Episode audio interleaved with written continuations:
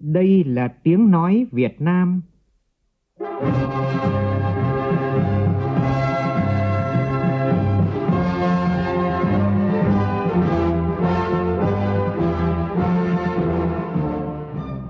là tiếng nói Việt Nam phát thanh từ Hà Nội, thủ đô nước Cộng hòa xã hội chủ nghĩa Việt Nam.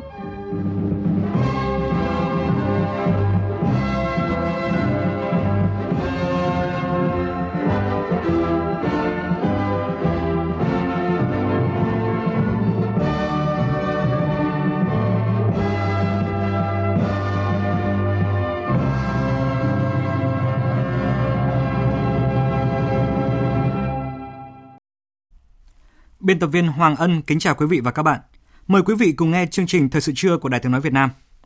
Thưa quý vị, dư luận trong và ngoài nước đang hướng về Hà Nội, nơi sẽ diễn ra hội nghị thượng đỉnh Hoa Kỳ Triều Tiên lần hai vào ngày mai. Chủ tịch Triều Tiên Kim Jong Un đã tới Hà Nội sáng nay, còn Tổng thống Mỹ Donald Trump cũng sẽ có mặt tại thủ đô vào tối nay để chuẩn bị tham dự hội nghị quan trọng này. Đây được coi là sự kiện chính trị đối ngoại quan trọng của Việt Nam trong năm nay, là biểu hiện sinh động của việc cụ thể hóa chủ trương Việt Nam là bạn, là đối tác tin cậy của cộng đồng quốc tế. Chương trình Thời sự trưa nay sẽ dành phần lớn thời lượng để phản ánh và phân tích về sự kiện quan trọng này. Cùng với đó là những nội dung quan trọng khác như sau.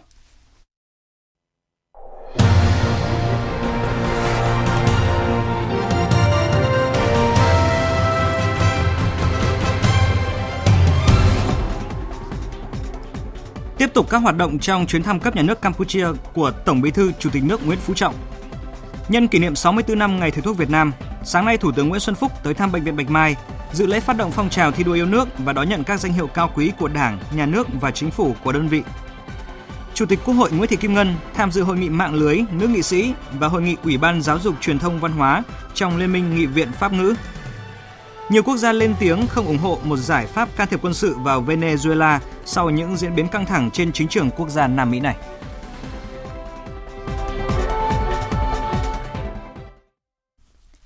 Bây giờ là nội dung chi tiết. Hôm nay, tại trụ sở Quốc hội Campuchia và trụ sở Thượng viện Campuchia,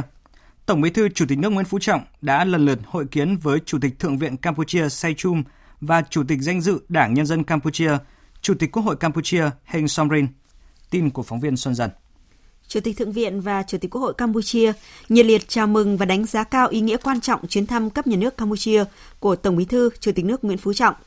Tin tưởng chuyến thăm sẽ góp phần quan trọng, vun đắp và làm sâu sắc hơn quan hệ giữa hai nước, trong đó có quan hệ giữa các cơ quan lập pháp của hai nước, bày tỏ ấn tượng về những thành tựu phát triển kinh tế xã hội của Việt Nam, đánh giá cao vị thế và vai trò ngày càng gia tăng của Việt Nam tại khu vực và trên thế giới.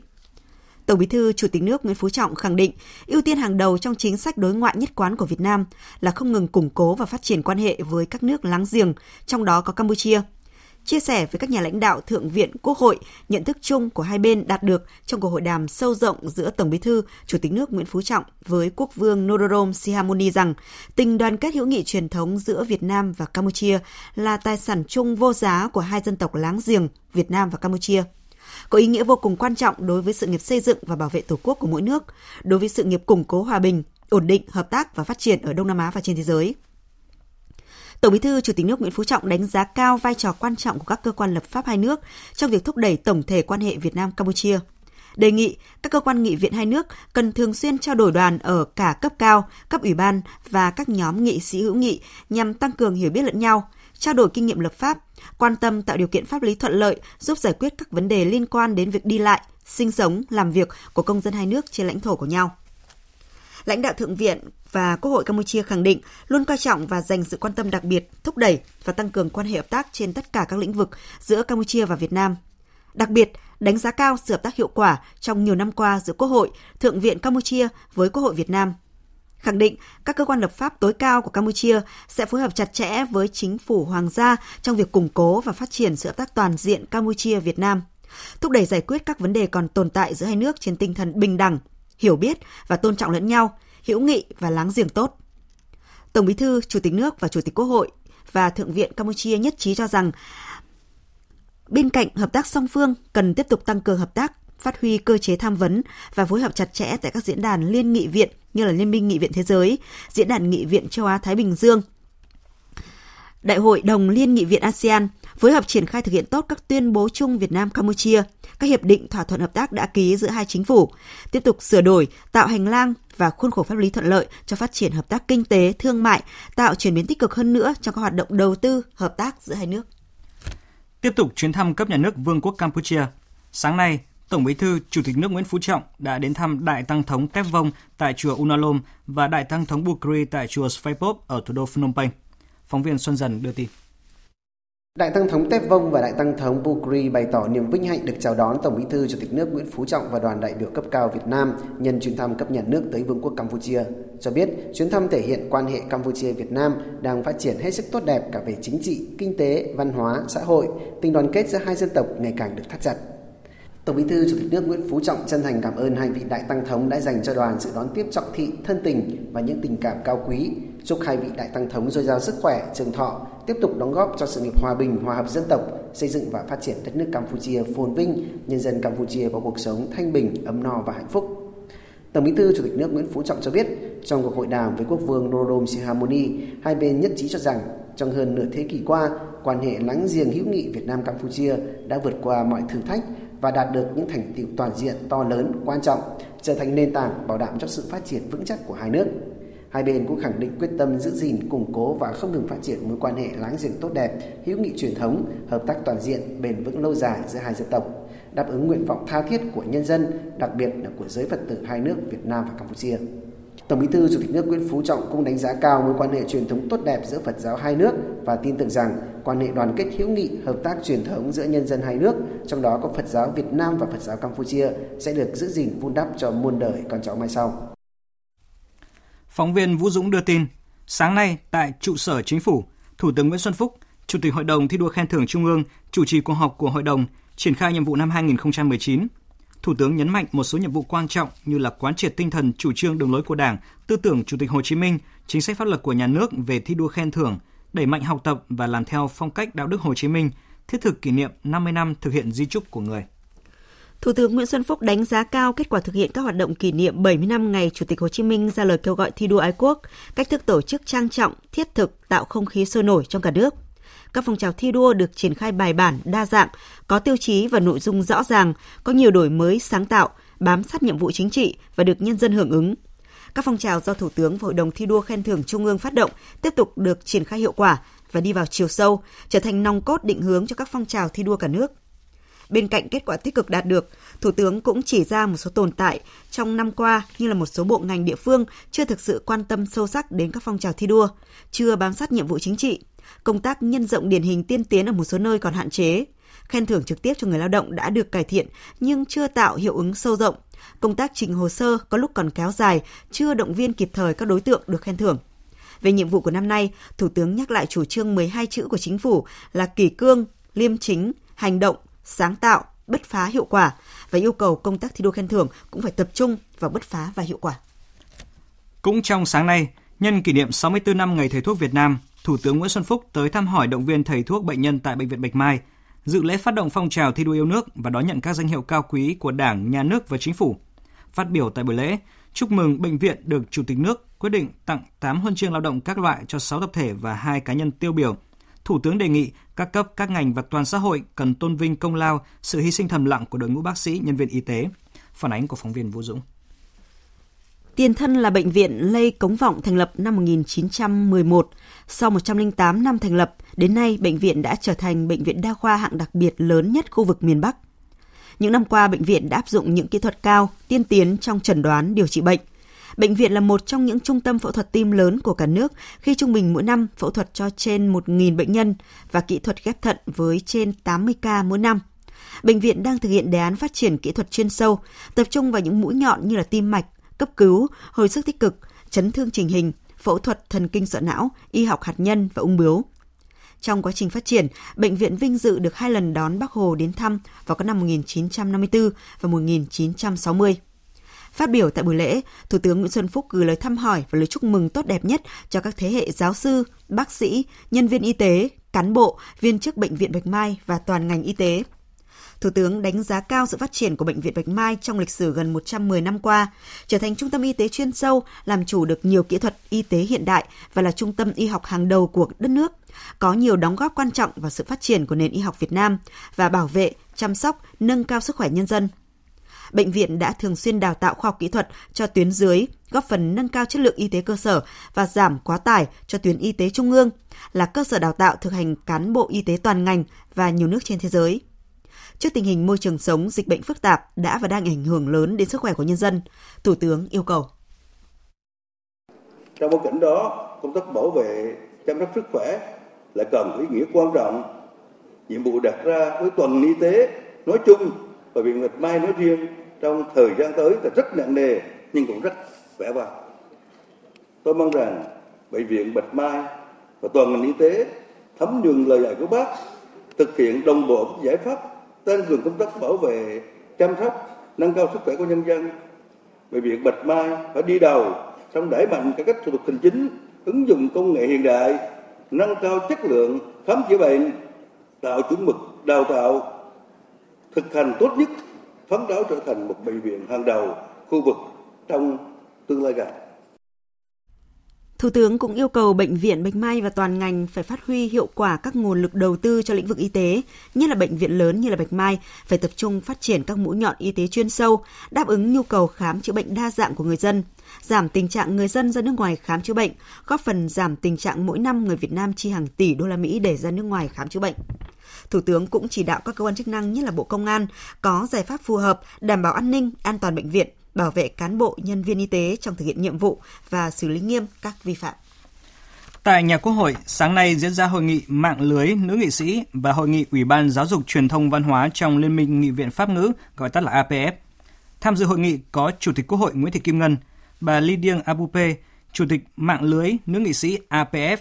ông Didier Berbera, Chủ tịch Ủy ban Giáo dục Truyền thông Văn hóa a pê ép cùng gần bảy mươi đại biểu quốc tế là nghị sĩ và cố vấn đến từ các phân ban thành viên của a pê ép, Ban Thư ký a pê ép, tổ chức quốc tế, các đại sứ các nước thành viên cộng đồng Pháp ngữ, trưởng đại diện một số tổ chức quốc tế tại Hà Nội và các đại biểu Quốc hội đại diện một số bộ ngành liên quan của thành phố Hà Nội. Phản ánh của phóng viên Lê Tuyết.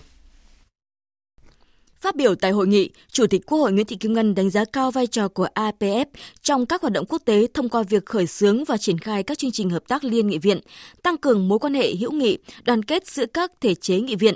Với những đóng góp và sự phát triển ngày càng mạnh mẽ, các hoạt động ngoại giao nghị viện nâng cao vị thế và tiếng nói của các nghị sĩ trong vấn đề khu vực và quốc tế. Hội nghị lần này là dịp để nghị sĩ các nước thành viên cộng đồng Pháp ngữ thảo luận về các biện pháp hướng tới thúc đẩy đa dạng ngôn ngữ, văn hóa, bảo vệ và gìn giữ bản sắc văn hóa dân tộc trong bối cảnh toàn cầu hóa, hướng tới việc thực hiện các mục tiêu phát triển bền vững hai không ba không của Liên Hợp Quốc, nhất là trong việc xóa đói, giảm nghèo, nâng cao chất lượng giáo dục, mức sống của người dân, thúc đẩy bình đẳng giới, bảo vệ và chăm sóc trẻ em tại các quốc gia thành viên. Chủ tịch Quốc hội Nguyễn Thị Kim Ngân đề nghị. Tôi đề nghị đối với mạng lưới nữ nghị sĩ, thứ nhất, cần trao đổi các biện pháp tăng cường vai trò của phụ nữ trong lĩnh vực chính trị, đặc biệt là nâng cao tỷ lệ đại biểu nữ trong các nghị viện của các nước. Thứ hai, thúc đẩy vai trò của phụ nữ trong khởi nghiệp, phát triển kinh doanh, nhất là áp dụng công nghệ số. Thứ ba là bảo đảm quyền của phụ nữ, trẻ em gái để được tiếp cận đầy đủ về giáo dục, y tế, văn hóa. Chủ tịch Quốc hội cũng đề nghị Ủy ban Giáo dục, Truyền thông và Văn hóa Liên minh Nghị viện Pháp ngữ cùng các cơ chế của Tổ chức Quốc tế Pháp ngữ đề xuất biện pháp hiệu quả để củng cố vị trí của tiếng Pháp trong các tổ chức quốc tế, cũng như tăng số lượng người học tiếng Pháp tại các quốc gia thông qua việc cấp học bổng, tài trợ đối với các chương trình đào tạo, hợp tác bảo tồn văn hóa, thúc đẩy duy trì sự đa dạng văn hóa trong bối cảnh toàn cầu hóa. Tăng cường các hình thức truyền thông, nhất là thông qua công nghệ số, hỗ trợ các lĩnh vực giáo dục đào tạo và quảng bá văn hóa. Cảm ơn bài phát biểu khai mạc của Chủ tịch Quốc hội Nguyễn Thị Kim Ngân, Chủ tịch Ủy ban Giáo dục, Truyền thông và Văn hóa Liên minh Nghị viện Pháp ngữ, ông Didier Berbera nhấn mạnh, Ủy ban sẽ nghiêm túc ghi nhận ba nội dung đề nghị được Chủ tịch Quốc hội Nguyễn Thị Kim Ngân đưa ra. Ông Didier Berbera khẳng định đó cũng chính là ba nội dung mà Ủy ban rất quan tâm, luôn dành thời gian thảo luận tại các hội nghị của Ủy ban. Sau phiên khai mạc, mạng lưới nữ nghị sĩ và Ủy ban Giáo dục, Truyền thông, Văn hóa Liên minh Nghị viện Pháp ngữ họp theo chương trình nghị sự riêng của từng cơ chế trong ngày hai mươi sáu tháng hai.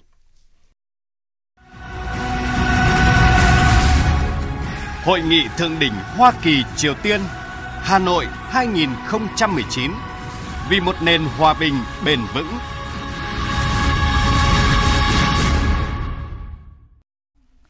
Thưa quý vị, Hội nghị Thượng đỉnh Mỹ-Triều lần hai tại Hà Nội dự kiến diễn ra trong hai ngày hai mươi bảy và hai mươi tám tháng hai là sự kiện quốc tế được quan tâm hàng đầu trong những ngày này. Đây là sự kiện chính trị ngoại giao lớn nhất của Việt Nam trong năm hai nghìn không trăm mười chín. Và tiếp ngay sau đây, biên tập viên Thanh Huyền sẽ chuyển đến quý vị những thông tin mới nhất cũng như là các phân tích liên quan đến sự kiện này. Xin mời chị. Vâng. Xin kính chào quý vị và các bạn. Như vậy là chỉ còn một ngày nữa thì Hội nghị Thượng đỉnh Mỹ-Triều Tiên lần thứ hai sẽ diễn ra tại thủ đô Hà Nội của chúng ta. À, lúc này thì không khí cho hội nghị đặc biệt quan trọng này đang ngày một nóng lên. À, và vào khoảng mười một giờ trưa nay, theo giờ Việt Nam thì Chủ tịch uh, Triều Tiên Kim Jong Un đã đến khách sạn Melia của thủ đô Hà Nội để chuẩn bị tham dự Hội nghị Thượng đỉnh Hoa Kỳ-Triều Tiên lần thứ hai và thăm hữu nghị chính thức nước ta theo lời mời của Tổng Bí thư Chủ tịch nước Nguyễn Phú Trọng. Chủ tịch Triều Tiên Kim Jong Un tới nước ta trên một chuyến tàu hỏa đặc biệt vào lúc tám giờ mười ba phút sáng nay tại ga Đồng Đăng, tỉnh Lạng Sơn. Đón Chủ tịch Triều Tiên Kim Jong Un có Ủy viên Bộ Chính trị, Bí thư Trung ương Đảng, Trưởng ban Tuyên giáo Trung ương Võ Văn Thưởng, Ủy viên Trung ương Đảng, Bộ trưởng Chủ nhiệm Văn phòng Chính phủ Mai Tiến Dũng và Thứ trưởng Bộ Ngoại giao Lê Hòa Trung. Trong thời tiết khá lạnh thì hàng nghìn người dân đã cầm cờ hoa chào đón nhà lãnh đạo Triều Tiên từ ga Đồng Đăng của Lạng Sơn đến thủ đô Hà Nội. Ghi nhận của nhóm phóng viên Văn Hiếu và Minh Long.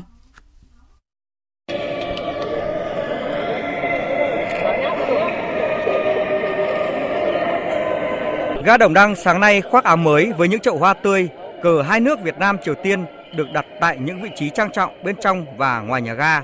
Hàng nghìn người dân của tỉnh Lạng Sơn đã có mặt từ rất sớm tại ga Đồng Đăng cũng như dọc các tuyến đường nơi đoàn xe của Chủ tịch Triều Tiên đi qua với cờ hoa trên tay vẫy chào nồng nhiệt và chào đón sự kiện quan trọng này. Bạn Nguyễn Minh Ngọc và Từ Thành Tôn, học sinh trường Trung học phổ thông dân tộc nội trú tỉnh Lạng Sơn bày tỏ: Em rất là hồi hộp, rất là vinh dự được tự hào khi được đứng ở đây nhìn tận mắt thấy ông. Tham gia một sự kiện lớn em cảm thấy rất là vinh dự, may mắn. Em sẽ kể lại cho các bạn nghe về lãnh đạo Triều Tiên và cảm giác vinh dự như nào khi được tham gia sự kiện này.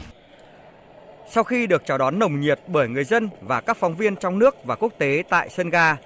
đoàn xe đưa Chủ tịch Kim Jong Un và đoàn đại biểu cấp cao của Triều Tiên bắt đầu di chuyển về thủ đô Hà Nội, Việt Nam, bắt đầu những hoạt động rất quan trọng tiếp theo.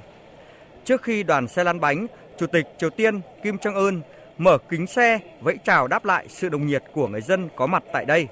Chị Hoàng Kim Ngân ở thị trấn Đồng Đăng và bà Tống Như Lan ở thành phố Lạng Sơn chia sẻ: Ông rất là thân thiện ạ. Tôi cũng cảm nhận được cái không khí chào đón mọi người rất là thân thiện nên ông mới vẫy tay chào đón và mọi người cũng cảm thấy rất là phấn khích ạ. Từ sáu giờ sáng mà đứng ở đây thì cũng nói chuyện rất là nhiều về cái chủ đề này và thấy là mình cũng rất là vinh dự được đứng để chào đón và cũng rất là may mắn là mấy chị em được đứng ở rất gần để có thể nhìn thấy được Chủ tịch của Triều Tiên và rất là may là ông đã hạ kính và đã vẫy tay chào và có cái thái độ rất là thân thiện. Việc Chủ tịch Kim Jong Un thăm Việt Nam và xuất hiện trước cổng nhà ga Đồng Đăng cũng mang đến nhiều cảm xúc cho các phóng viên trong và ngoài nước đang tác nghiệp tại đây. Phóng viên Lê Phương Nam, báo Thanh Niên cho biết.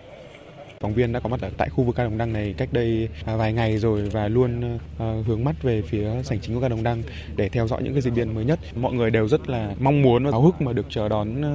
Chủ tịch Kim Jong Un sang thăm Việt Nam. Tôi nghĩ là rất là ý nghĩa trong cái công việc của mình và ý nghĩa đối với cả những cái phóng viên trong nước cũng như các nước bạn mà đến tác nghiệp tại Việt Nam. Đón Chủ tịch Triều Tiên Kim Jong Un đến Việt Nam dự hội nghị thượng đỉnh Mỹ Triều và thăm chính thức Việt Nam là vinh dự đối với chính quyền và nhân dân tỉnh Lạng Sơn. Nhà ga Đồng Đăng hôm nay đã chính thức ghi tên mình trên bản đồ thế giới, nơi khởi đầu cho một tiến trình hòa bình được mong muốn nhất trên thế giới. Vâng, thưa quý vị và các bạn, ngoài ga Đồng Đăng của tỉnh Lạng Sơn thì khách sạn Melia trên đường Lý Thường Kiệt ở thủ đô Hà Nội à, trong sáng nay cũng là địa điểm được hàng nghìn người dân và phóng viên quốc tế chờ đón. À, khách sạn Melia, à, nơi đoàn Triều Tiên sẽ lưu trú trong những ngày ở Việt Nam thì đã được thắt chặt an ninh.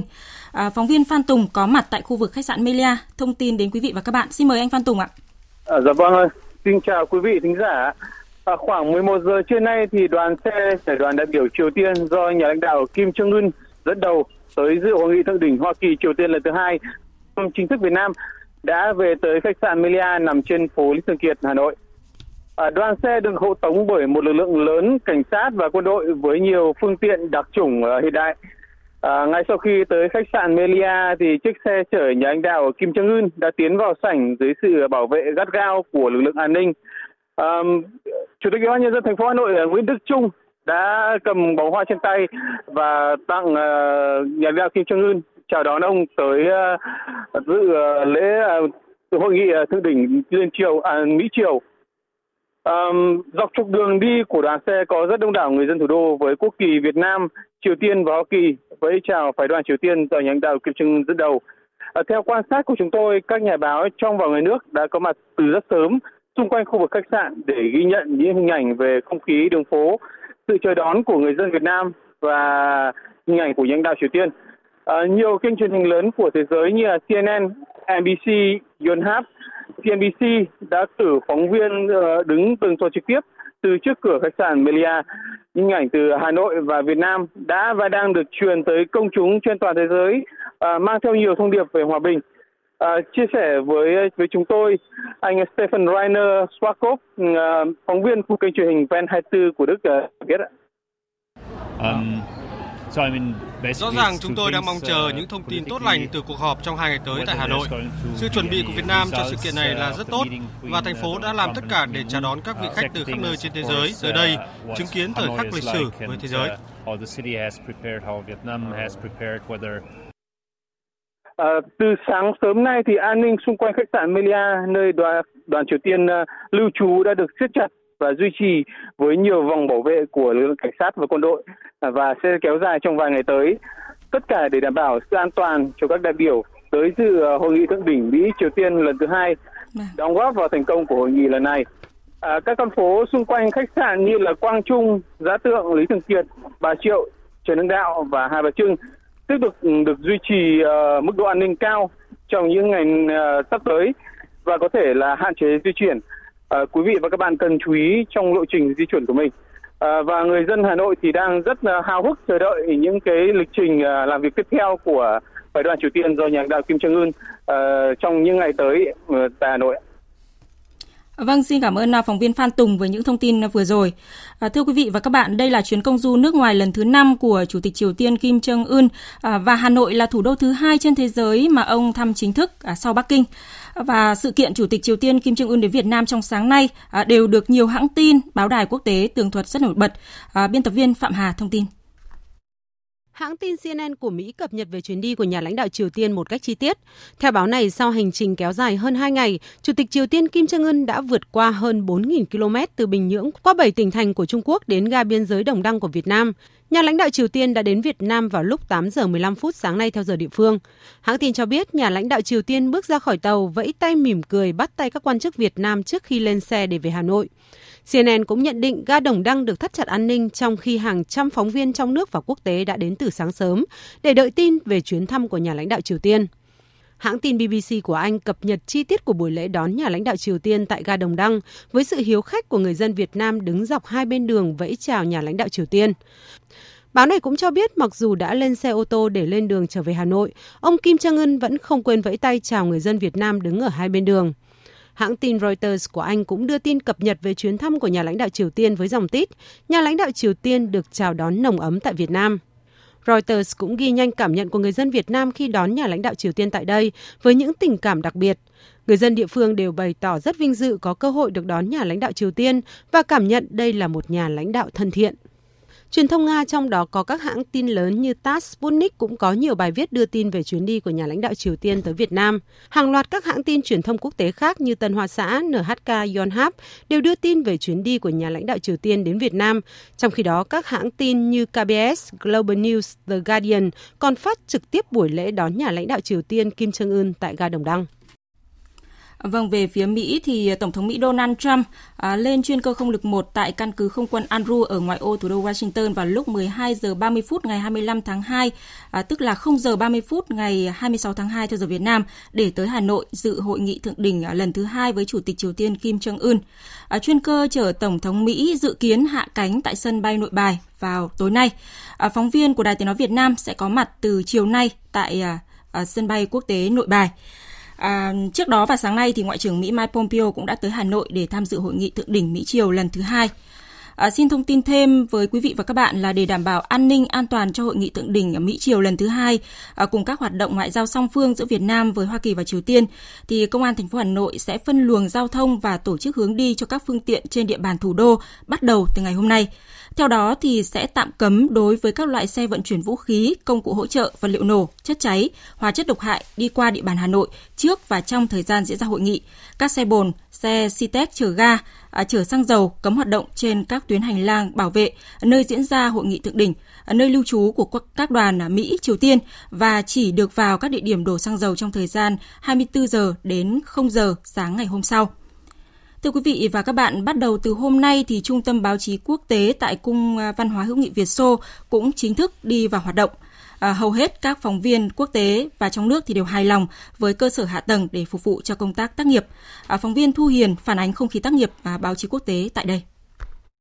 Hàng trăm phóng viên quốc tế và trong nước đã có mặt tại Trung tâm Báo chí Quốc tế phục vụ cho Hội nghị Thượng đỉnh Mỹ-Triều Tiên lần thứ hai, khi trung tâm này bắt đầu mở cửa hoạt động vào sáng ngày hôm nay. Hầu hết các phóng viên nước ngoài cũng như là trong nước tỏ ra khá hài lòng về việc Trung tâm Báo chí đã được trang bị đầy đủ các thiết bị văn phòng, máy tính, có kết nối mạng Internet không dây và có dây, cũng như các dịch vụ hạ tầng viễn thông. Anh Lương Hương, phóng viên của báo điện tử Infonet nhận xét, anh đã tác nghiệp ở rất nhiều sự kiện quốc tế lớn trong và ngoài nước, nhưng đây là một trong những trung tâm báo chí chuyên nghiệp và hiện đại nhất mà anh từng được tham dự.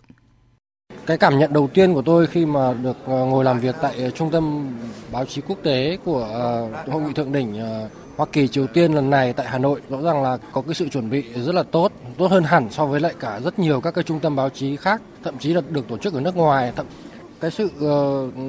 chu đáo, cẩn thận và cái sự uh, sắp xếp rất là hợp lý của Trung tâm Báo chí đã tạo điều kiện cho các phóng viên uh, trong và ngoài nước tác nghiệp. Công tác chuẩn bị về hậu cần, uh, đặc biệt là các cái việc tạo điều kiện cho phóng viên làm việc, ví dụ như là phục vụ cả về uh, đồ ăn, uh, thức uống hay là phục vụ về phương tiện đi lại di chuyển giữa các điểm tác nghiệp cũng rất là thuận tiện. Anh David Hanathan Haas, phóng viên của tờ Thời báo châu Á, đã từng nhiều lần tới Việt Nam. Anh cũng từng tham dự hội nghị a pếch do Việt Nam là nước chủ nhà. Tuy nhiên, đây là một sự kiện quốc tế có tầm quan trọng khác mà Việt Nam tổ chức, được cả thế giới dõi theo. Anh đánh giá công tác tổ chức của nước chủ nhà Việt Nam rất nhanh và chuyên nghiệp. Trung tâm báo chí của các bạn chuẩn bị rất tốt, chuyên nghiệp và trang bị hiện đại. Điều này giúp báo chí tác nghiệp tốt. Hình ảnh của Việt Nam sẽ được truyền tải ra khắp thế giới từ hội nghị quan trọng này.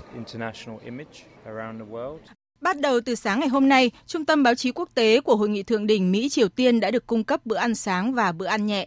Các bữa chính cũng như các bữa phụ sẽ được phục vụ miễn phí trong suốt thời gian trung tâm mở cửa hai mươi tư trên hai mươi tư giờ cho đến hết ngày mùng một tháng ba. Trung tâm báo chí có thể đáp ứng cho hàng nghìn phóng viên hoạt động đồng thời. Ngoài ra, trung tâm báo chí cũng có trang bị các trạm bus điện thoại để bàn nối đi quốc tế, vệ tinh truyền dẫn cùng nhiều màn hình lớn được lắp đặt truyền tin trực tiếp từ các sự kiện. Ngay trước cổng trung tâm báo chí, ban tổ chức cũng bố trí xe bus để đưa phóng viên di chuyển tới một số địa điểm hoạt động báo chí trong thành phố. mười phút một chuyến để đảm bảo các hoạt động tác nghiệp được thuận lợi nhất. Vâng, với hơn ba nghìn phóng viên quốc tế có mặt tại Việt Nam trong thời gian diễn ra hội nghị thượng đỉnh ở Mỹ Triều lần thứ hai, thì đây là cơ hội lớn để quảng bá hình ảnh Việt Nam ra với thế giới. À, nắm bắt được cơ hội này thì Tổng cục Du lịch Việt Nam đã lên kế hoạch tổ chức nhiều hoạt động nhằm quảng bá hình ảnh đất nước, con người Việt Nam hấp dẫn đến với đội ngũ khoảng ba nghìn phóng viên quốc tế tác nghiệp tại Việt Nam dịp này. À, phóng viên Huyền Trang, Thiều Dương đưa tin. Cùng với phái đoàn cấp cao của Mỹ, Triều Tiên, có hơn ba nghìn phóng viên của các hãng truyền thông báo chí quốc tế đến Việt Nam.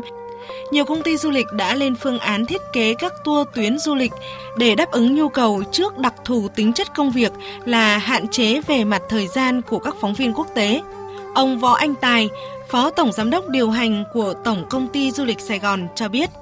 Công ty dịch vụ lữ hành Sài Gòn Tourist trực thuộc Tổng ty cũng đã được chọn là đơn vị lữ hành chính thức phục vụ các cái chương trình tour tham quan miễn phí đến với lại đối tượng là phóng viên quốc tế phục vụ tại hội nghị thượng đỉnh này. À, qua cái quá trình chuẩn bị khẩn trương trong thời gian vừa qua, chúng tôi cũng đã đúc kết lại bốn sản phẩm để phục vụ miễn phí cho phóng viên quốc tế. Chúng tôi cũng đang tiếp tục rà soát, chuẩn bị làm sao cho cái sản phẩm của mình cũng như là những cái chất lượng dịch vụ à, một cách tốt nhất, hiệu quả nhất, đặc biệt là đảm bảo cái tuyệt đối an toàn cho du khách. Tại Trung tâm Báo chí Quốc tế phục vụ sự kiện, các cơ quan của ngành du lịch Việt Nam đã phối hợp xây dựng không gian giới thiệu du lịch Việt Nam qua hình ảnh, các ấn phẩm, vật phẩm và phương tiện trải nghiệm thực tế ảo ba trăm sáu mươi độ về các điểm đến hấp dẫn và bố trí các tấm pano lớn giới thiệu một số điểm đến, các chương trình tour du lịch miễn phí sẵn sàng phục vụ phóng viên và bố trí các loại quà tặng văn hóa như tranh đồng hồ, nón lá, chú tễu. Đặc biệt, ngành du lịch Việt Nam thúc đẩy thực hiện các chương trình quảng bá du lịch Việt Nam trên kênh C N N trước, trong và sau hội nghị. Ông Vũ Thế Bình, Chủ tịch Hiệp hội Lữ hành Việt Nam đánh giá, Việt Nam hoàn toàn có tiềm năng để phát triển du lịch hội nghị trong thời gian tới. Đó là một cái đích hướng tới của du lịch Việt Nam. Chúng ta có nhiều loại hình du lịch, nhưng mà trong đó loại hình du lịch MICE, du lịch hội nghị, hội thảo, nó luôn luôn chiếm ưu tiên. Bởi vì đó là những lượng khách, có số lượng khách lớn, chi phí nhiều. Và đồng thời nó lại có tác dụng xúc tiến mạnh mẽ thông qua những cái sự kiện đó. Cho nên ở Việt Nam đang hướng tới tổ chức ngày một nhiều hơn các cái loại hoạt tình mai. Và nhiều thành phố của chúng ta cũng đang cố gắng xây dựng các cơ sở vật chất tốt nhất để có thể tổ chức được những sự kiện mai lớn ở Việt Nam. Ví dụ như hội nghị a pếc ở Đà Nẵng vừa rồi chẳng hạn. Và đến những ngày này là những cái sự kiện hội nghị thượng đỉnh Mỹ-Triều ở Việt Nam. Để thế giới hiểu rằng là Việt Nam chúng ta có đủ điều kiện để tổ chức những cái sự kiện đó. Và đấy chính là cái đích hướng tới của Việt Nam. Học hỏi thành công của Singapore với doanh thu từ du lịch tăng thêm một phần trăm sau khi hội nghị thượng đỉnh Mỹ-Triều Tiên được tổ chức tại nước này vào năm ngoái. Ông Hà Văn Siêu, Phó Tổng cục trưởng Tổng cục Du lịch kỳ vọng, Việt Nam sẽ đạt được thành công và thắng lợi mới trong ngành du lịch. Chúng tôi kỳ vọng rất nhiều, không chỉ về số lượng khách,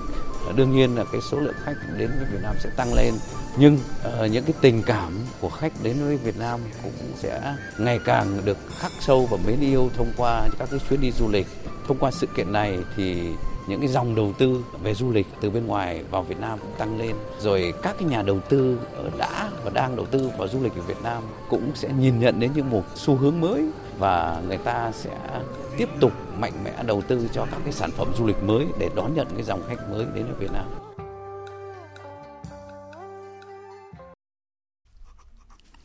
Ngoài không khí đặc biệt đang bao trùm thủ đô Hà Nội và cả đất nước Việt Nam trước thềm hội nghị thượng đỉnh Mỹ-Triều lần thứ hai, thì trên các mặt báo, các diễn đàn cũng sôi nổi các thông tin về chương trình nghị sự cũng như những dự đoán về những gì sẽ diễn ra trong bốn mươi tám giờ của hội nghị bắt đầu từ ngày mai.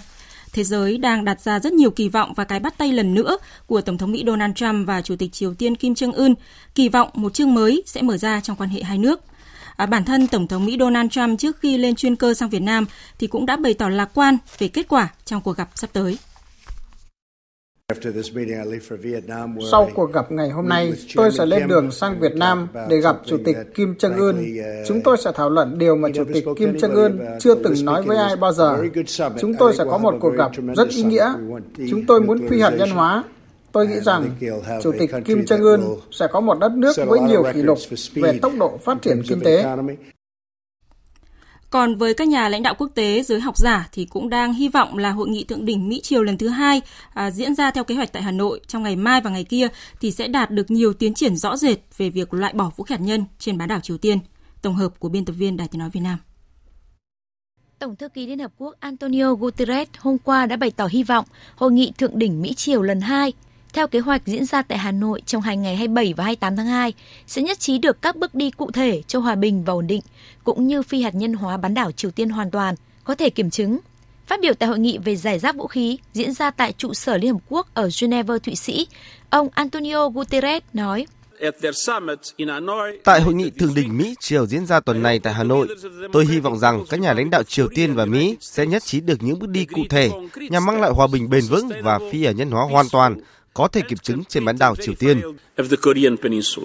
Cũng tại diễn đàn này, Ngoại trưởng Hàn Quốc Kang Kyung-hwa cũng bày tỏ hy vọng hội nghị thượng đỉnh Mỹ-Triều Tiên sẽ đạt được một kết quả quan trọng về các vấn đề phi hạt nhân cũng như các biện pháp tương ứng từ phía Mỹ. Tuy nhiên, Ngoại trưởng Hàn Quốc khẳng định phi hạt nhân hóa hoàn toàn sẽ đòi hỏi phải có nhiều bước đi cụ thể hơn nữa.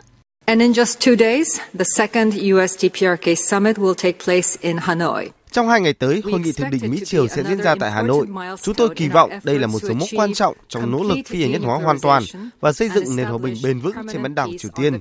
Chúng tôi trông chờ những kết quả thực chất và quan trọng từ hội nghị này.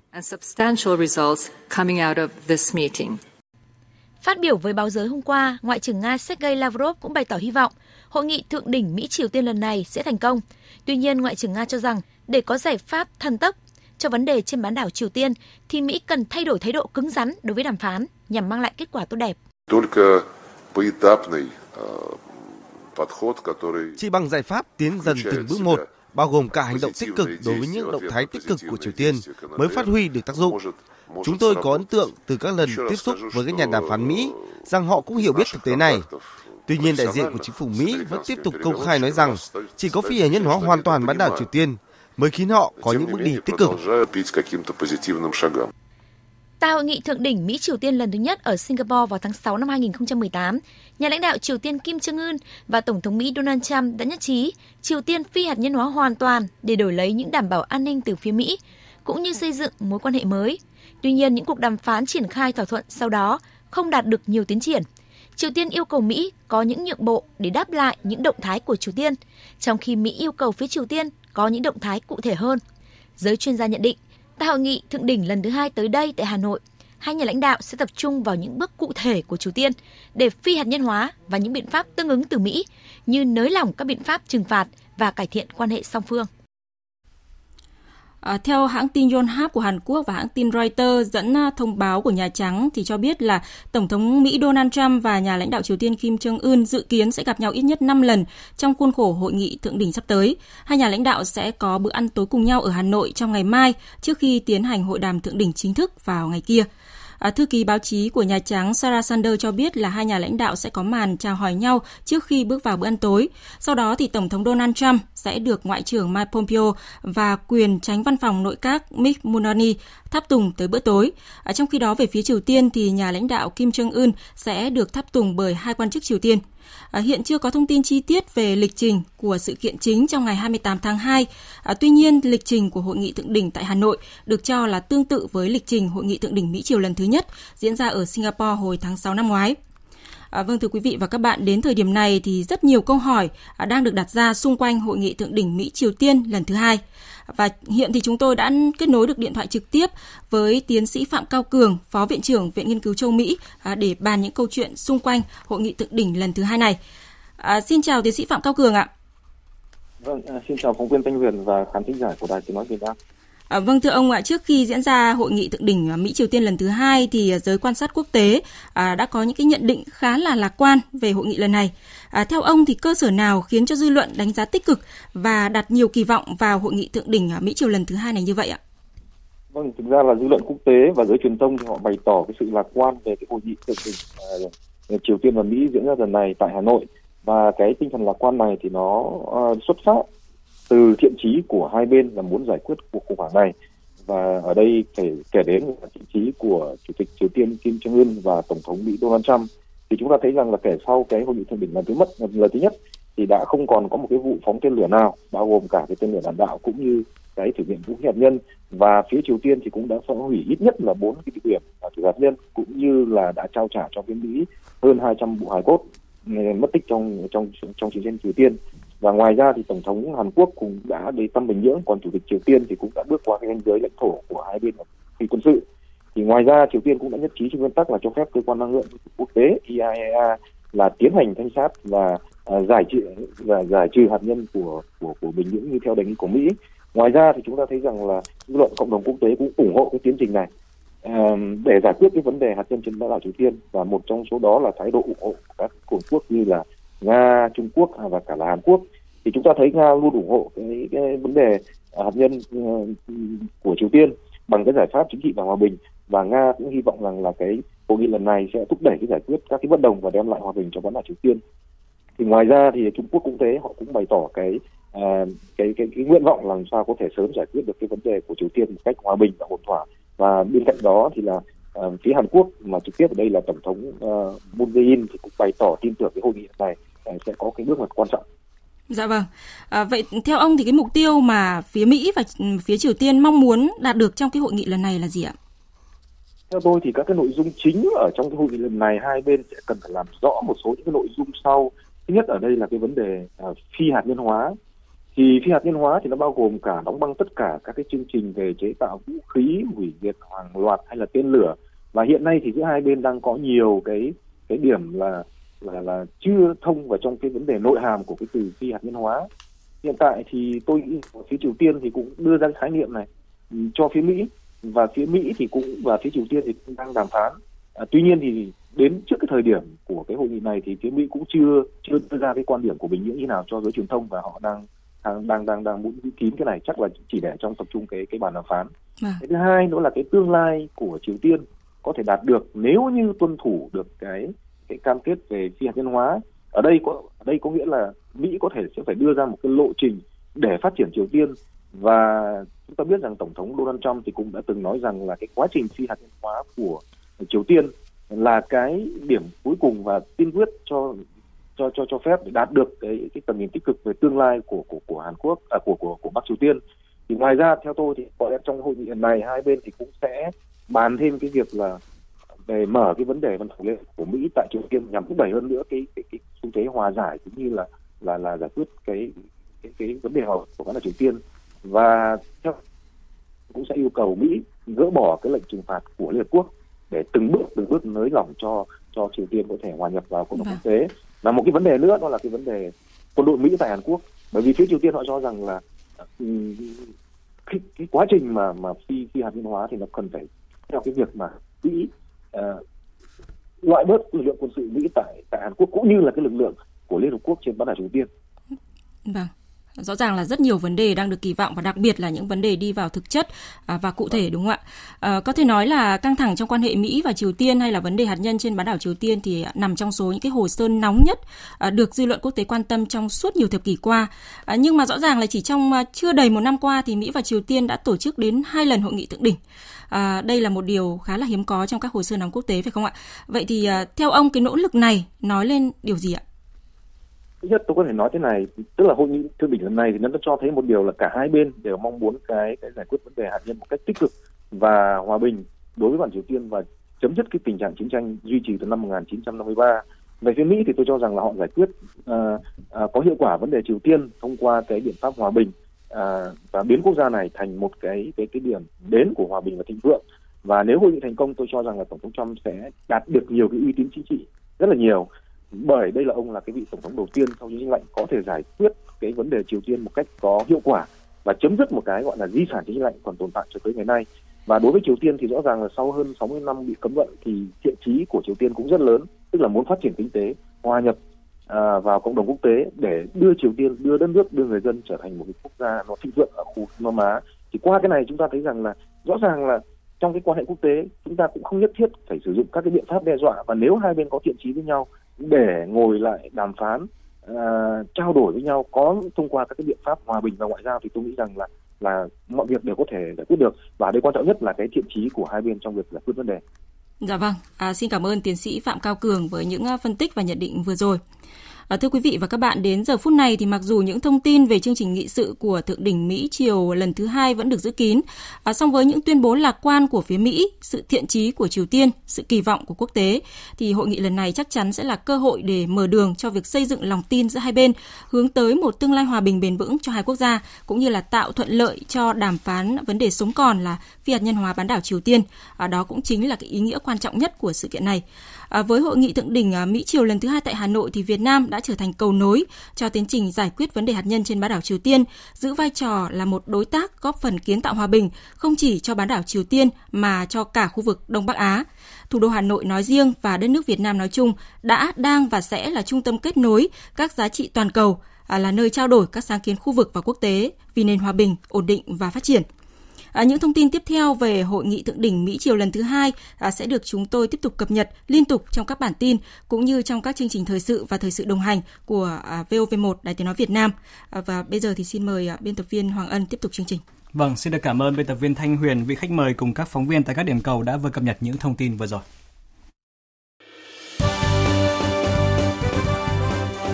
Thời sự Tiếng nói Việt Nam.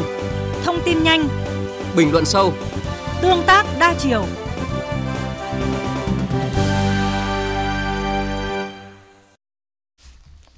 Thưa quý vị, sáng nay, Phó Thủ tướng Vương Đình Huệ tiếp ông Jan Rylander, Giám đốc chương trình đánh giá đa chiều của Trung tâm Phát triển o e xê đê cùng đoàn chuyên gia vào Việt Nam để khởi động việc xây dựng báo cáo đánh giá quốc gia đa chiều cho Việt Nam, gọi tắt là em đê xê rờ. Buổi tiếp diễn ra bên lề tọa đàm khởi động xây dựng báo cáo này. Tin chi tiết như sau. Phát biểu tại buổi tiếp, Phó Thủ tướng Vương Đình Huệ khẳng định chính phủ Việt Nam ủng hộ việc thực hiện báo cáo đánh giá quốc gia đa chiều, coi đây là việc hệ trọng đòi hỏi sự tham gia của nhiều chuyên gia, nhà khoa học. Chính phủ đã chỉ đạo các bộ ngành liên quan tích cực phối hợp với o e xê đê trong quá trình xây dựng báo cáo này. Theo Phó Thủ tướng, Việt Nam đang chuẩn bị cho nhiệm kỳ Đại hội Đảng lần thứ mười ba và các nhà lãnh đạo cấp cao của Việt Nam mong muốn xác định được tầm nhìn cho đất nước xa hơn đích mười năm tới. Việt Nam muốn biết cách nhìn nhận của thế giới đối với chiến lược của Việt Nam sắp tới là đạt được mục đích trở thành một nước công nghiệp hiện đại hay là một quốc gia phát triển. Đây là mấu chốt để đi tới xác định các nội hàm cho chiến lược quốc gia. Với các vấn đề lớn, Phó Thủ tướng cho biết Việt Nam đang chuẩn bị hoàn thiện chiến lược thu hút và sử dụng đầu tư nước ngoài. Việt Nam cũng đã thực hiện thành công chiến lược về phát triển nông nghiệp, nông thôn, nông dân và đang đánh giá mười lăm năm phát triển kinh tế tập thể xã hội. À, thưa quý vị, sáng nay tại Hà Nội, Ban Tổ chức Trung ương, Ban Tuyên giáo Trung ương, Bộ Thông tin và Truyền thông, Hội Nhà báo Việt Nam phối hợp tổ chức thông tin tới các cơ quan báo chí về Giải báo chí toàn quốc về xây dựng Đảng lần thứ tư năm hai không một chín. Phóng viên Lại Hoa đưa tin. Các điểm mới của giải năm nay có số lượng và cơ cấu tiếp tục tăng lên. Đối tượng xét thưởng năm nay có thêm Hội Nhà báo các cấp và quy định về tác giả trẻ tuổi có thay đổi. Ông Ngô Minh Tuấn, Phó Tổng biên tập tạp chí Xây dựng Đảng, cơ quan thường trực Giải báo chí toàn quốc về xây dựng Đảng, Giải Búa Liềm Vàng lần thứ tư năm hai không một chín cho biết, Giải Búa Liềm Vàng sẽ góp phần định hướng thông tin dư luận về những vấn đề mới liên quan đến việc bảo vệ nền tảng tư tưởng của Đảng, phát triển lý luận về xây dựng Đảng và thực tiễn công tác tổ chức xây dựng Đảng. Các tác phẩm báo chí tham dự Giải Búa Liềm Vàng lần thứ tư năm hai không một chín là những tác phẩm được đăng phát kể từ ngày mùng một tháng mười một năm hai không một tám đến ngày ba mươi mốt tháng mười năm hai không một chín. Tác phẩm dự giải được đề nghị gửi về tạp chí Xây dựng Đảng.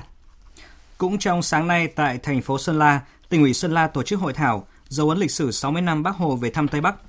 Dự hội thảo có các đại biểu là nhân chứng lịch sử, các đồng chí lãnh đạo Viện Lịch sử Đảng, Học viện Chính trị Quốc gia Hồ Chí Minh, Viện Sử học, Viện Hàn lâm Khoa học Xã hội Việt Nam, Hội Khoa học Lịch sử Việt Nam cùng các đồng chí đại diện lãnh đạo và một số sở ngành các tỉnh khu vực Tây Bắc. Tin của phóng viên Trần Long, thường trú khu vực Tây Bắc. Hội thảo dấu ấn lịch sử sáu mươi năm Bác Hồ về thăm Tây Bắc đã nhận được ba mươi sáu tham luận đầy tâm huyết, phản ánh sôi động đầy đủ các vấn đề về lý luận, thực tiễn, góc nhìn, các khía cạnh khác nhau, thể hiện tình cảm sâu sắc với Bác Hồ, ôn lại và khắc sâu hơn những quan điểm, tư tưởng, lời chỉ dạy ân cần, những tình cảm sâu sắc của Chủ tịch Hồ Chí Minh dành cho Đảng bộ, nhân dân các dân tộc các tỉnh Tây Bắc.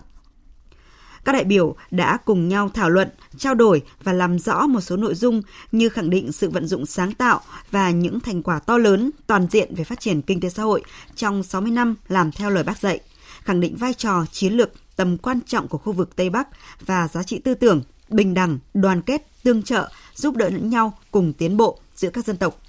Đồng chí Hoàng Văn Chất, Bí thư Tỉnh ủy, Chủ tịch Hội đồng Nhân dân tỉnh Sơn La cho biết. Kết quả của hội thảo ngày hôm nay là dịp để đánh giá khẳng định giá trị tư tưởng vĩ đại của Chủ tịch Hồ Chí Minh, đồng thời nhằm giáo dục truyền thống cách mạng, hun đúc tinh thần yêu nước, yêu chủ nghĩa xã hội, lòng tự hào, tự tôn dân tộc, ý chí độc lập, tự chủ cho các thế hệ hôm nay và mai sau.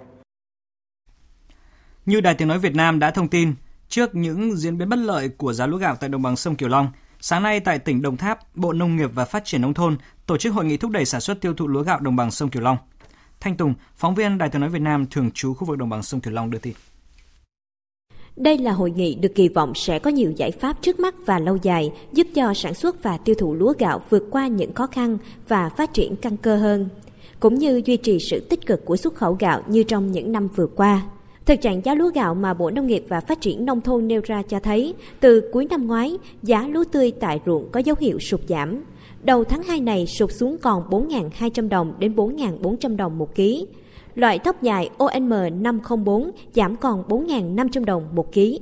Tại hội nghị, Bộ trưởng Bộ Nông nghiệp và Phát triển Nông thôn Nguyễn Xuân Cường đã phân tích những điểm nghẽn trong sản xuất và tiêu thụ lúa gạo. Trong đó, chất lượng, hiệu quả, giá trị gia tăng và tính cạnh tranh của ngành lúa gạo thấp, xuất khẩu gạo khối lượng lớn nhưng giá trị thấp, sản xuất thiếu tính bền vững, vân vân. Về mặt nội tại, các yếu tố tác động đến sản xuất và tiêu thụ lúa gạo cũng thể hiện rất rõ. Thời vụ xuống giống tập trung né hạn mặn, dịch hại vào tháng mười, mười một và thu hoạch tập trung vào tháng hai, tháng ba. Tuy nhiên, việc ký kết hợp đồng xuất khẩu gặp nhiều khó khăn trở ngại hơn các năm trước. Việc ký kết hợp đồng xuất khẩu gạo của các doanh nghiệp chưa được công bố kịp thời nên thương lái thu mua chưa nhiều. Cùng với đó, một số nước nhập khẩu gạo thông tin sẽ thu mua chậm hơn so với các năm trước. Bên cạnh đó, năng lực thu mua tạm trữ của doanh nghiệp còn yếu. Chính vì vậy, sự vào cuộc nhanh của ngân hàng và doanh nghiệp sau chỉ đạo của Thủ tướng góp phần rất lớn để giải quyết những khó khăn trước mắt. Bộ trưởng Bộ Nông nghiệp và Phát triển Nông thôn Nguyễn Xuân Cường cho biết thêm. Hôm nay có một cái hội nghị rất đặc biệt. Lần đầu tiên tại sao lại có cả ông Bộ Công Thương, cả ông Ngân hàng chủ trì cùng với Nông nghiệp. Mà hôm nay chúng đầy đủ hết các tập đoàn lớn, các doanh nghiệp lớn, đại diện chúng ta, các ngân hàng mười ba tỉnh thành về đây. Chúng ta cùng bàn cái câu chuyện này để giữ ổn định được cái, cái ngành hàng lúa gạo, tạo tiền đề cho cơ cấu, tái cơ cấu tiếp theo, bước phát triển bền vững.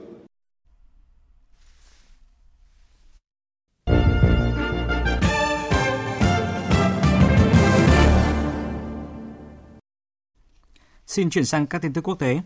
Hôm qua, Mỹ tuyên bố các biện pháp trừng phạt mới đối với chính phủ Venezuela, đồng thời kêu gọi các đồng minh đóng băng các tài sản của công ty dầu khí nhà nước pê vê đê ét a của nước này. Phạm Huân, thường trú tại Mỹ đưa tin. Các biện pháp trừng phạt của Mỹ được Phó Tổng thống Mike Pence công bố tại Bogota, Colombia ngày hai mươi lăm tháng hai. Ông Pence đã cùng lãnh đạo đối lập Venezuela Juan Guaido gặp các thành viên của nhóm Lima, một nhóm các quốc gia nhằm tìm kiếm một giải pháp hòa bình cho cuộc khủng hoảng ở Venezuela. Phó Tổng thống Pence kêu gọi các thành viên nhóm Lima ngay lập tức đóng băng các tài sản của công ty dầu khí pê đê vê ét a của Venezuela, đồng thời chuyển giao quyền sở hữu tài sản của các quan chức chính quyền Tổng thống Nicolas Maduro sang cho chính quyền lâm thời của ông Guaido. Ông Pence cũng cảnh báo Mỹ sẽ áp đặt thêm các lệnh trừng phạt cứng rắn đối với các mạng lưới tài chính của Venezuela trong thời gian tới. Bộ Tài chính Mỹ cũng áp đặt trừng phạt đối với bốn thống đốc bang Venezuela do đã ủng hộ chính quyền Tổng thống Maduro. Tài sản của những người này tại Mỹ sẽ bị phong tỏa. Mỹ đã kêu gọi Hội đồng Bảo an Liên Hợp Quốc nhóm họp ngày hai mươi sáu tháng hai để thảo luận về tình hình ở Venezuela. Hiện nhiều quốc gia đều lên tiếng không ủng hộ một giải pháp can thiệp quân sự vào quốc gia Nam Mỹ này. Đáng chú ý, Ngoại trưởng Tây Ban Nha Josep Borrell trước đó khẳng định sẽ không ủng hộ và sẽ lên án mạnh mẽ bất kỳ hành vi can thiệp quân sự nào tại Venezuela. Cao ủy Liên Hợp Quốc về vấn đề nhân quyền Michelle Bachelet hôm qua cũng bày tỏ hy vọng sớm chấm dứt bạo lực tại quốc gia này. Hội nghị thượng đỉnh Liên minh châu Âu Liên đoàn Ả Rập với chủ đề đầu tư vào sự ổn định đã kết thúc sau hai ngày làm việc tại thành phố Sharm el-Sheikh của Ai Cập vào ngày hôm qua. Hội nghị do Tổng thống Ai Cập Abdel Fattah el-Sisi và Chủ tịch Hội đồng châu Âu Donald Tusk đồng chủ trì với sự tham dự của hơn năm mươi nước châu Âu và Ả Rập. Một tòa án hành chính tối cao ở Ai Cập hôm qua đã dỡ bỏ lệnh cấm hoạt động đối với hai hãng taxi công nghệ Uber và Careem. Trước đó vào tháng ba năm ngoái, một tòa án hành chính cấp thấp hơn đã rút giấy phép hoạt động của hai hãng taxi trên sau khi bốn mươi hai tài xế truyền thống đệ đơn tố cáo Uber và Careem vi phạm luật pháp. Chương trình Thời sự trưa của Đài Tiếng nói Việt Nam xin được tiếp tục với trang tin đầu tư tài chính và những thông tin về thể thao. Trang tin đầu tư tài chính. Các biên tập viên Bảo Ngọc và Xuân Lan xin kính chào quý vị và các bạn. Thưa quý vị và các bạn, mở cửa phiên giao dịch hôm nay, giá vàng điều chỉnh nhẹ không phẩy một đô la Mỹ về mức một nghìn ba trăm hai mươi tám đô la Mỹ một ounce sau khi phục hồi rất tích cực trong phiên giao dịch hôm qua tại thị trường Mỹ. Còn tại thị trường trong nước sáng nay, công ty vàng bạc đá quý Sài Gòn niêm yết giá vàng ét gi xê mua vào ở mức ba mươi sáu triệu tám trăm bảy mươi nghìn đồng và bán ra ba mươi bảy triệu không trăm bảy mươi nghìn đồng một lượng. Giá vàng dòng Thăng Long tại công ty Bảo Tín Minh Châu mua vào ba mươi sáu triệu tám trăm bảy mươi nghìn và bán ra ba mươi bảy triệu ba trăm hai mươi nghìn đồng một lượng. Thống đốc Ngân hàng Nhà nước Việt Nam kiêm Chủ tịch Hội đồng Quản trị Ngân hàng Chính sách Xã hội vừa ký ban hành quyết định số mười hai về việc nâng mức cho vay và thời hạn cho vay tối đa đối với hộ nghèo đáp ứng nhu cầu vốn phục vụ sản xuất kinh doanh. Từ ngày một tháng ba này, mức cho vay tối đa đối với hộ nghèo sẽ được nâng từ năm mươi triệu đồng một hộ lên một trăm triệu đồng một hộ vay, không phải bảo đảm tiền vay. Ngoài nâng mức cho vay tối đa, thời hạn cho vay tối đa cũng được nâng lên một trăm hai mươi tháng, phù hợp với quá trình sinh trưởng và phát triển của các đối tượng đầu tư dài hạn. Năm hai nghìn không trăm mười tám, toàn ngành thanh tra phát hiện vi phạm về kinh tế bốn mươi sáu tỷ bảy trăm ba mươi tư triệu đồng, ba mươi ba nghìn chín trăm bảy mươi hai ha đất. Riêng trong lĩnh vực quản lý và sử dụng đất đai, thanh tra toàn ngành đã tiến hành một nghìn một trăm hai mươi bảy cuộc thanh tra, phát hiện tám trăm hai mươi bảy đơn vị có vi phạm số tiền trên bốn trăm sáu mươi lăm tỷ đồng và chín nghìn bảy trăm năm mươi chín ha đất. Qua thanh tra cho thấy, công tác quản lý đất đai còn buông lỏng để xảy ra nhiều thiếu sót, vi phạm chủ yếu tập trung trên các nội dung: giao đất, cấp đất sai đối tượng, quy định sử dụng đất không đúng mục đích, sai quy định, lấn chiếm đất, bỏ hoang hóa. Tiếp theo là một số thông tin về thị trường chứng khoán. Dòng tiền dự báo vẫn sẽ tìm đến các cổ phiếu chưa tăng nhiều hoặc đang điều chỉnh tích lũy thuộc các nhóm ngành như dầu khí, ngân hàng, vật liệu xây dựng, bất động sản để tìm kiếm lợi nhuận. Xu hướng ngắn hạn của thị trường vẫn được đánh giá tích cực. Kết thúc phiên giao dịch sáng nay, vê en Index đạt chín trăm chín mươi phẩy hai mươi hai điểm, giảm bốn phẩy hai mươi mốt điểm, còn hát en ích Index đạt một trăm lẻ bảy phẩy năm mươi chín điểm, giảm không phẩy không hai điểm.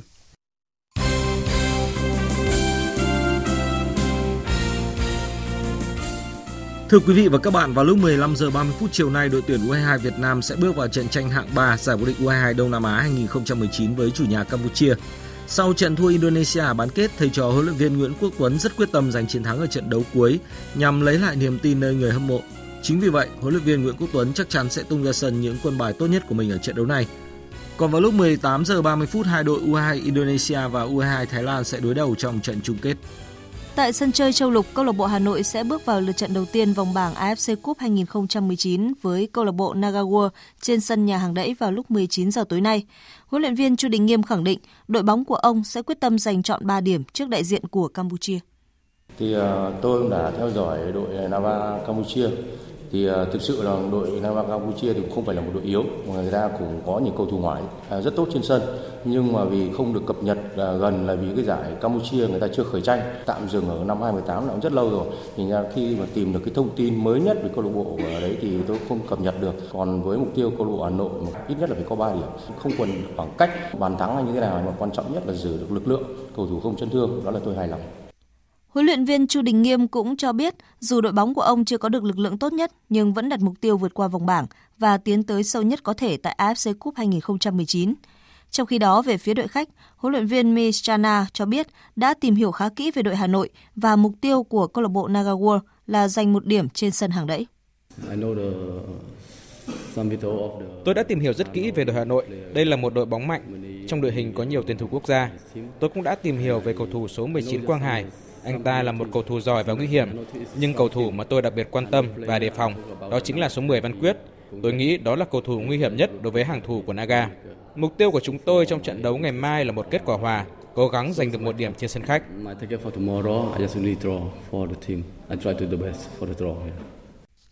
Cùng với câu lạc bộ Hà Nội, một đại diện khác của Việt Nam là bê ca em ích Bình Dương cũng góp mặt ở đấu trường a ép xê Cup và có trận ra quân vào mười lăm giờ ba mươi phút chiều nay gặp pê ét xê a Jakarta tại Indonesia.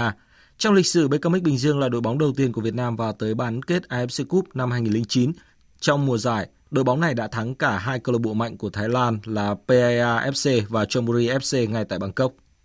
Với nòng cốt là các cầu thủ tài năng thuộc khóa bốn Học viện Hoàng Anh Gia Lai giê em giê, u mười chín Hoàng Anh Gia Lai tiếp tục thể hiện sức mạnh ở vòng loại u mười chín quốc gia. Trong trận đấu mới đây, u mười chín Hoàng Anh Gia Lai đã dễ dàng đánh bại u mười chín Lâm Đồng với tỷ số sáu không, qua đó củng cố vững chắc ngôi đầu bảng C với bảy trận thắng và một trận hòa. Trong khi đó, tại bảng B, u mười chín Sông Lam Nghệ An đã khá vất vả mới vượt qua u mười chín Thanh Hóa ba hai trong trận đấu áp chót diễn ra chiều qua. Kết quả này giúp đội bóng xứ Nghệ có được mười lăm điểm, giành tấm vé tham dự vòng chung kết u mười chín quốc gia hai không một chín. Như vậy, trận đấu giữa u mười chín Sông Lam Nghệ An và u mười chín Hà Tĩnh vào ngày hai mươi tám tháng hai chỉ còn mang tính chất thủ tục. Chiều qua, Liên đoàn bóng đá Việt Nam tổ chức cuộc họp giữa các bộ phận chuyên môn cùng huấn luyện viên Park Hang-seo về các kế hoạch trong năm hai không một chín. vê ép ép đã có quyết định chính thức bổ nhiệm trợ lý số một Lee Yang-jin dẫn dắt u hai hai Việt Nam tham dự SEA Games ba mươi. Trong khi đó, huấn luyện viên Park Hang-seo sẽ tập trung toàn lực cho đội tuyển quốc gia ở vòng loại World Cup hai không hai hai. Mặc dù không trực tiếp cầm quân ở u hai hai Việt Nam trong chiến dịch SEA Games ba mươi vào cuối năm, nhưng vai trò của huấn luyện viên Park Hang-seo vẫn rất quan trọng khi phụ trách kỹ thuật, tư vấn chuyên môn cho trợ lý Lee Yang-jin. Dự báo thời tiết. Phía Tây Bắc Bộ có mưa rào và dông vài nơi, gió nhẹ, đêm trời rét, nhiệt độ từ mười sáu đến hai mươi tư độ, riêng khu Tây Bắc có nơi hai mươi bảy đến hai mươi chín độ.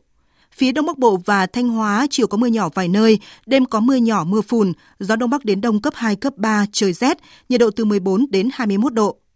Các tỉnh từ Nghệ An đến Thừa Thiên Huế có mưa vài nơi, sáng sớm có sương mù và sương mù nhẹ rải rác. Riêng phía Bắc chiều có mưa rải rác, gió nhẹ, phía Bắc trời rét, nhiệt độ từ mười tám đến hai mươi ba độ, phía Nam hai mươi ba đến hai mươi sáu độ.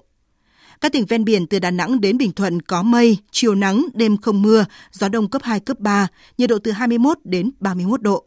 Tây Nguyên có mây, chiều nắng, đêm không mưa, gió nhẹ, nhiệt độ từ mười tám đến ba mươi tư độ. Nam Bộ có mây, chiều nắng, đêm không mưa, riêng miền Đông có nơi nắng nóng, gió đông cấp hai, cấp ba, nhiệt độ từ hai mươi hai đến ba mươi tư độ, miền Đông có nơi trên ba mươi lăm độ. Khu vực Hà Nội chiều có mưa nhỏ vài nơi, đêm có mưa nhỏ mưa phùn, gió Đông Bắc đến Đông cấp hai, cấp ba, trời rét, nhiệt độ từ mười bốn đến hai mươi độ. Dự báo thời tiết biển, Vịnh Bắc Bộ có mưa vài nơi, sáng sớm có sương mù và sương mù nhẹ rải rác, tầm nhìn xa trên mười ki lô mét, giảm xuống dưới một ki lô mét trong sương mù, gió Đông đến Đông Nam cấp ba, cấp bốn. Vùng biển từ Quảng Trị đến Quảng Ngãi có mưa vài nơi, tầm nhìn xa trên mười ki lô mét, gió Đông đến Đông Bắc cấp ba, cấp bốn. Vùng biển từ Bình Định đến Ninh Thuận, Bình Thuận đến Cà Mau không mưa, tầm nhìn xa trên mười ki lô mét, gió Đông Bắc cấp bốn. Vùng biển từ Cà Mau đến Kiên Giang bao gồm cả Phú Quốc không mưa, tầm nhìn xa trên mười ki lô mét, gió nhẹ. Khu vực Bắc, giữa Biển Đông và Nam Biển Đông có mưa vài nơi, tầm nhìn xa trên mười ki lô mét, gió Đông Bắc cấp bốn, cấp năm. Khu vực quần đảo Hoàng Sa thuộc thành phố Đà Nẵng không mưa, tầm nhìn xa trên mười ki lô mét, gió Đông cấp bốn. Khu vực quần đảo Trường Sa thuộc tỉnh Khánh Hòa không mưa, tầm nhìn xa trên mười ki lô mét, gió Đông Bắc cấp bốn, cấp năm. Vịnh Thái Lan có mưa rào vài nơi, tầm nhìn xa trên mười ki lô mét, gió nhẹ. Những thông tin thời tiết vừa rồi cũng đã kết thúc chương trình Thời sự trưa nay của Đài Tiếng nói Việt Nam. Chương trình do các biên tập viên Hoàng Ân, Duy Quyền, Thu Hòa biên soạn và thực hiện, với sự tham gia của kỹ thuật viên Đoàn Thanh, chịu trách nhiệm nội dung Nguyễn Thị Tuyết Mai. Xin tạm biệt và hẹn gặp lại.